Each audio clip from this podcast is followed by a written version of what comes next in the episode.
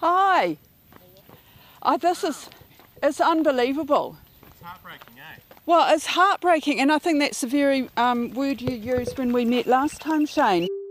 I'm Sharon Brett-Kelly, and today on The Detail, I'm back in Titirangi with Councillor Shane Henderson a year after the Auckland Anniversary Weekend disaster that caused so much mayhem across the city. Why? Why is it still like this? Yeah, so we're on uh, Paturoa Road here and just looking at devastation. Uh, slips still, uh, in many respects, looking exactly like it did a year ago, uh, just after the night of the storm. And look, uh, yeah, as I said, it is really heartbreaking and, and I think personally confronting, certainly confronting for the residents here. Have you not seen that? Have you seen that since, well... In, in the I last haven't, haven't seen this in a long time. Mm. Yeah, so so coming down here is, is shocking. We were here a year ago on this winding, hilly road where houses were teetering on the edge of slips. A giant kauri had toppled over, and the most dramatic sight, the landslide that took a chunk of road, huge piles, a footpath and a driveway, leaving a gaping hole.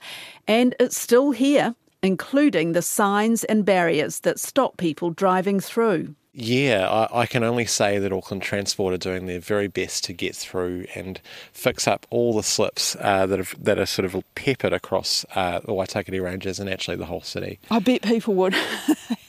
I, I, I would say people living here, that statement just wouldn't be good enough for them. I get that. I get that. Um, and I've been dealing directly with residents here, and they formed a really effective lobby group. Uh, it's called the Star Group, the Sticker Tittering Area Residents Group. Mm. Um, you can tell that they're at their wits' end and they're desperate for progress.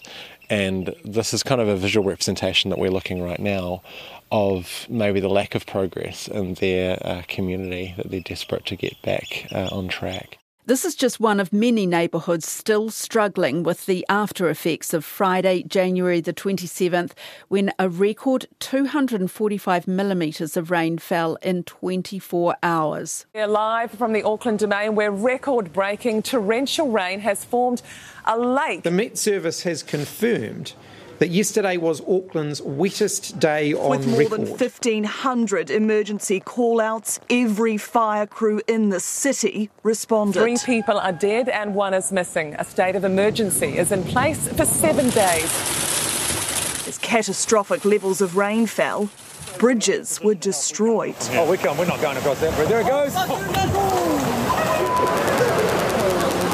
Roads became fast-moving rivers in a matter of minutes. The domestic terminal opened at midday, but the international terminal is not operating. No arrivals or departures before Sunday morning. A waterfall in the driveway, water raging through this Browns Bay house. Nothing could stop it. It became clear from Dominion Road to Eden Park, in Coatesville, the C B D, and out south, Auckland had been plunged underwater. Mayor Wayne Brown also took in the damage from above. He's facing criticism about whether the state of emergency should have been declared hours before. It was just a small part of the whole thing. You've, just, You've got to understand that. Just... However, he says there is one obvious issue. Some of those houses, when, when you think about it, actually shouldn't have been where they are. The disaster still hangs over many Aucklanders. At my place, we're building a trench to try and save our low-lying home from future floods. Across the road, my neighbours are raising their house by a metre. My colleague Tom, on his daily bus ride over the Harbour Bridge, sees houses halfway down the cliff. And my plasterer friend Darren is still doing insurance repair jobs around the city. We were actually doing uh, another water-damaged house yesterday from the floods from January. It's it's been ongoing, and it's been a huge, it's a it's a big event. I'm not quite sure people realise how big it is or, or was. But imagine living with this. I'm not supposed to go and eat to either of the two bedrooms because they're joined by a firewall. But where else am I going to go? Oh, okay. Yeah, I'm not supposed to be in my bedrooms. But um, I've had independent geotechs come and tell me that I'm safe. I'm not going to slide down this landslide that we're standing in front of here now. The worst that would ever, ever, ever happen is my neighbour will crack off me, and they've said that that's not life-threatening. And that's not Alicia Knowles' full story. We'll find out why her case is so much more complicated.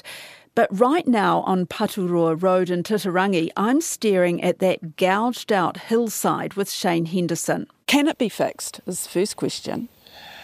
Well, I, I believe it can be fixed. I'm not a I'm not a roading engineer, right? Um, but with the amount of money and expertise uh, that needs to come to fix these things, I think we can uh, get through and fix the stuff up because we have to. We've got a duty to the public. But is this not a priority? Um, it's absolutely a priority. Um, there, there's been a hell of a process to get through and do uh, a lot of the fixes, as, as you can kind of see, uh, securing the funding, securing the expertise in many um In many cases, there's been a bit of an issue, shortages of all manner of professionals, all that, all these kind of barriers that are annoying and horrible for us that have been put in the way. Essentially, rebuilding a road into a hillside of the Waitakere Ranges is extremely difficult and expensive. Uh, and it's something that, even through maintenance, we're confronted with this all the time. So to rebuild it from scratch, that's a really tough gig. I don't know how many houses are actually directly affected. Yeah. P- the people here, that's their driveway yeah. that um, they can't get to because it's yeah. part of the landslide. Yeah. It might just be a handful of houses, but still twelve months to be waiting. Yeah. And and the toll on people is just really stark, isn't it? It's been tough for people financially, emotionally. Um, we need to focus on obviously repairing their community infrastructure, but also, uh, you know, looking at their categorisations and whether they're a category three and whether they need their homes bought out because it's unsafe. Uh, I've been af- informed by staff that they're looking at completing ninety percent of those assessments by March. Mm-hmm. So getting to those categorisations quickly so we know which houses need to be bought out and then getting that process done. Uh, we've had some buyouts in places like Moriwai so far, which is good. Yeah. So it's progressing. Um, but that might be the answer, is that, look, we do need to fix this road, but we've got to get people safe, and that's a priority as well. Titirangi was one of the hardest hit places yeah. a year ago. Yeah. What has been fixed here, do you know?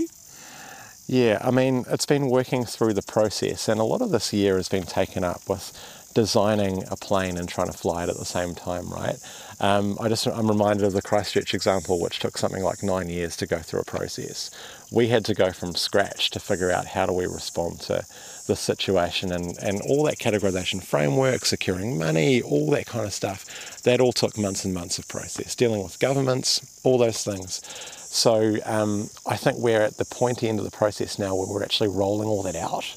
And people should be getting some money in their bank accounts if they're bought out mm. uh, as soon as possible, um, which is exciting.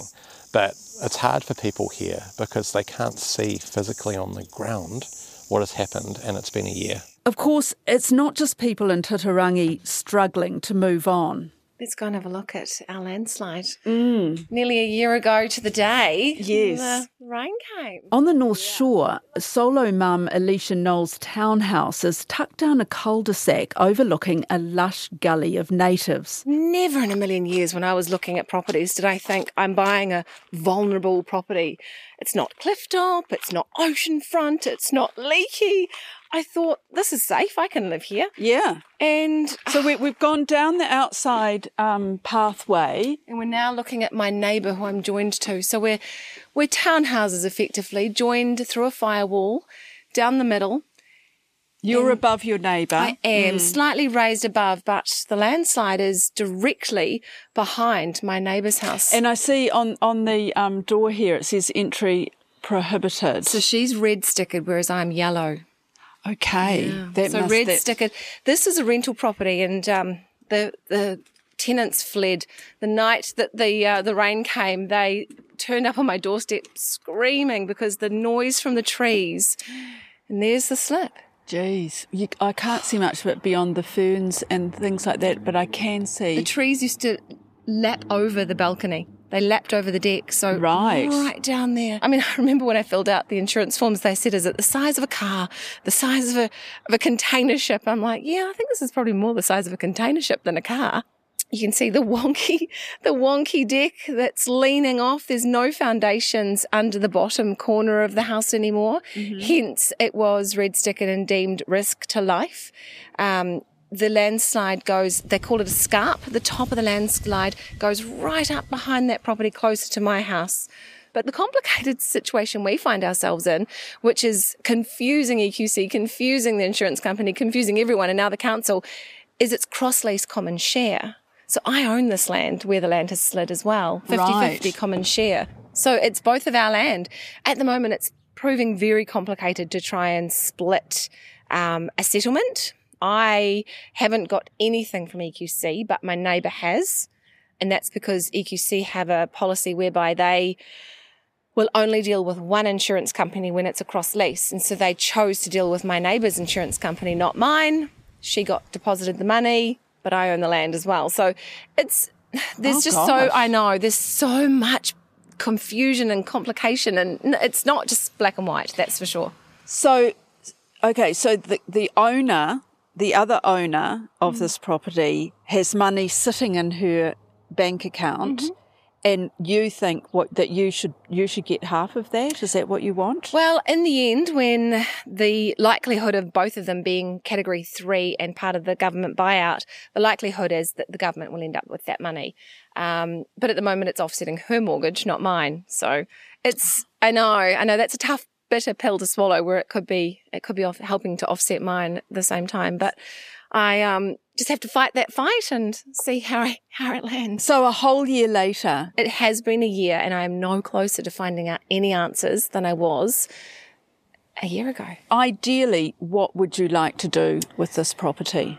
There was the slim chance that I thought that they might have been able to cut my neighbour off through the firewall and stabilise the land behind our properties, but we are limited with access. As you can see, we're in the bush. You mm. can't come up from behind the property. It backs onto a reserve, and there's neighbours on either side. So the access is limited. I would love to save my house. It's my home. I thought it would be mine and my son's forever home, and I love living here. So I would love to stay, but at the same time, I'm told that that's a very difficult Um, job. Yeah. Fixing a landslide is costly, and the the criteria of it being kept in my ownership is that the repairs would need to cost no more than twenty-five percent of my C V. So I would need to fix um, a landslide for under two hundred and twenty-five thousand dollars. Oh, well, that's not going to happen. No, landslides think, No, landslides cost over a million dollars to repair, it turns out. We received um, initial geotech pricing, and this was going to be one point one seven million dollars to repair. Let's look at those categories, because by the end of March, thousands of property owners will find out where they sit. There are three categories and three subcategories, and you can read about them on Auckland Council's website. Alicia is hoping for a Category two P so that she can hold on to her forever home, but she admits it looks highly unlikely and she'll be a Category three buyout. So I'm sort of in that, maybe you call it denial, I don't know, but never say never. Mm. I'm a fight till the end kind of person. Right. And still trying to be so incredibly optimistic and hopeful. Um, at the same time, staring down the barrel of a Level three category is very, very scary for me. I happened to, just by chance, purchase in the height of the market, and then the Category three buyout is based on January twenty twenty-three valuations, and we were at a very, very much low. So, and then the Auckland Council and government are taking a five percent contribution, which has been quite controversial because they, they aren't doing that in Hawke's Bay. They're getting, they're getting C V and you walk away, whereas here it's January valuations and five percent contribution from the owner. So I'm a little scared that I may end up with a mortgage and no home. It's not a clear-cut black and white case, this one. So I'm hoping that doesn't hold up a, a March categorisation for me, because like you say, it's been a long time waiting. Yeah, that's right. But if it turns out you are Category C, is that compulsory, that you, it's a compulsory buyout? Someone asked me that yesterday. They said, but the buyout's not compulsory. Um, and I laughed and I said, no, you're right. It's a voluntary buyout. But if I stay in the house, I won't have insurance, which means I won't have a mortgage. Oh. There goes any voluntary buyout. Yeah. It's compulsory. Yeah, it's compulsory. It's compulsory unless um, you own the land and own the house freehold and don't have a mortgage and don't need ever to own, have insurance, then it's not. And that's is, just... is there any part of your house that you can't go into? I'm not supposed to go and eat to either of the two bedrooms because they're joined by a firewall. But where else am I going to go? Oh, okay. Yeah, I'm not supposed to be in my bedrooms. You, uh, that's that's it's tricky. tricky. It's a tricky thing. Um, but I'm a, I'm yellow. I'm yellow placarded, and the advice is to not go into the bedrooms. The placard was done by a lovely gentleman, but with no building experience. He was an ex-police officer that had been with the council briefly, and he came in and put a yellow placard on it. Um, I've had independent geotechs come and tell me that I'm safe. I'm not going to slide down this landslide that we're standing in front of here now. The worst that would ever, ever, ever happen is my neighbour will crack off me, and they've said that that's not life-threatening. I'm not fearing for my life until I see a forecast similar to what we had in January last year. No. But we're um, just taking you to have a quick look at the um, the back of the house where I have a nice view of my slip. So that was... Um, a horrific sound, just listening to the foundations of the of the balcony that we're looking at now, just falling down into the bush.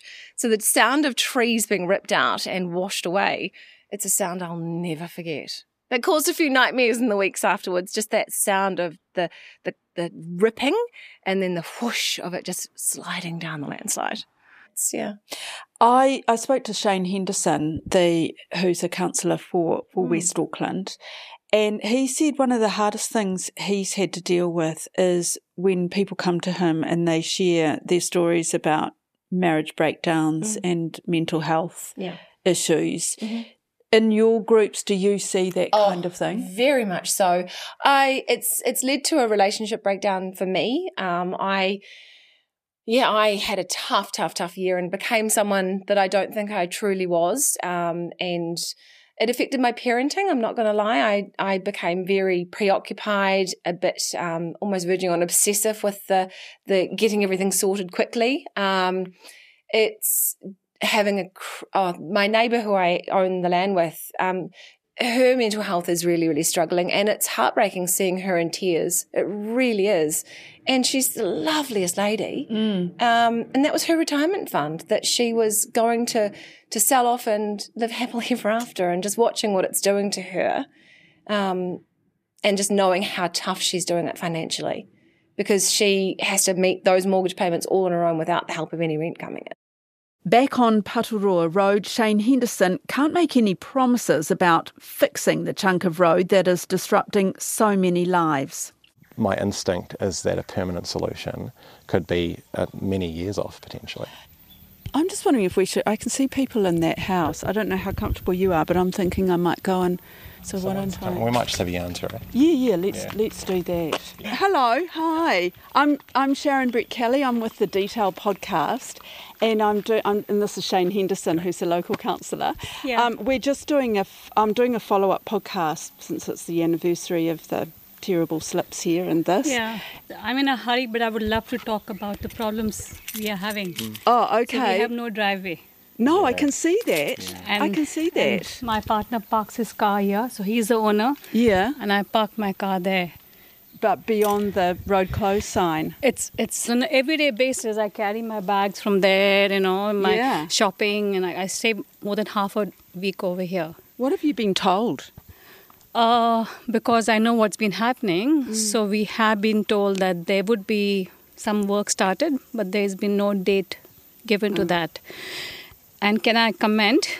Um, we're not very happy with where the way the council is operating, because they have spent about a lot of money in repairing the small staircase over here. Mm. Oh, yeah, just yeah. beyond the major yeah. slope. Yeah. yeah, the number of people using that staircase... and the number of people using this mm. is much more. Yeah. You you sound very frustrated I, to me. No, we are, because we're the only ones who don't have a driveway. And every week, you know, I'm like literally living six days a week over here. I carry my stuff, you know, it's like... Mm. Do you have children here as well? No, no, no. no, no. no. So you don't have to worry about that. And we can't invite guests. No. Because... Uh, you know, like, where do they park the car? What's it like when you get, when it rains, more than it's, more it's, than just a heavy shower? It's, it's an anxiety, because, to be honest, when this Gabriel happened, my partner was standing over there and he saw it, you know, slipping washed out, down. washed out, and he was quite, like, quite traumatized. Mm. And I got him home, and, you know, like, he couldn't believe this happened and he could not do anything. And look at this. Yeah, and if you, if you, if you, if you see our garden, it's so beautiful, and all this is gone. And look, look, everything. You know, the council talks of, you know, beautifying, but there are trees lying around over here and nothing has been done to well, get that stuff. Councillor Shane Henderson is yeah. right here. Um, yeah, what would you? Nice yeah, yeah. What, what's your response, Shane?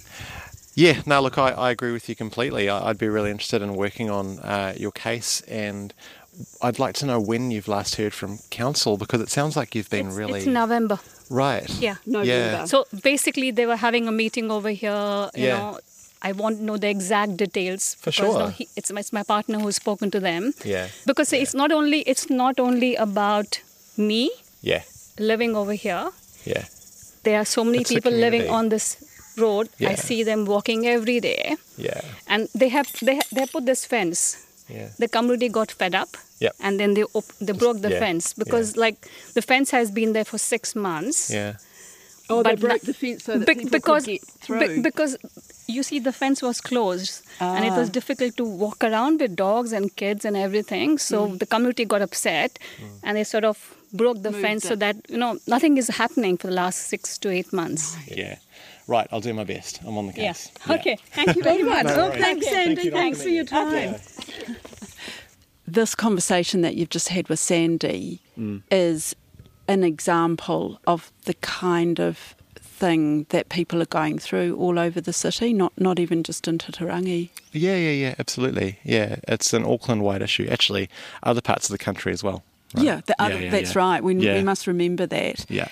Your year ahead, what mm. do you want to, uh, what what are your goals? Well, we've, I'm staring at a terrifying slip in front of me in Titirangi. I think we should try and fix this one up. That'd be a good goal. Um, I would like at the end of the year for people, by and large, to feel like they've moved on from the storm as best they can. It's going to be traumatic for years, and I personally will be thinking about it for years whenever there's heavy rains, right? But we got a category three dangerous situation by the end of the year, money in your bank account, moved on with your family into a safe community, and we're starting to design the community solution so that people that do want to stay in their suburbs can. It's, it's, does it bring back memories of that oh, dreadful does. weekend? Just yesterday, I was actually at the uh, flooded-out bridge that I was manning, and that was really traumatising, really tough. Why? Yeah. What What sort of memories did it bring back for you? Oh, just telling people they can't go and drive around to their homes, and people afraid for their lives, and yeah, it was hard. It was really what? hard. Yeah. What's it like now? I mean, I can see that you're yeah. you're quite emotional about it. Yeah, yeah. I, I think my emotion about it is actually shared by a lot of West Aucklanders, even those that weren't personally affected through their homes. Yeah. So it's hard when you're, you're in bed and it's two in the morning and all of a sudden it starts hooning down with rain. You know there's a lot of heartbroken people out there. That sucks. That's going to take some time to get through. And there's only so much we can do in terms of a council process. You know, at some point time is going to heal the wounds. That's all for today. I'm Sharon Brett-Kelly. The Detail is supported by R N Z and N Z On Air. This episode was engineered by William Saunders and produced by Alexia Russell. Thanks to Alicia Knowles, Shane Henderson and Sandy from Paturoa Road. Mā te wā.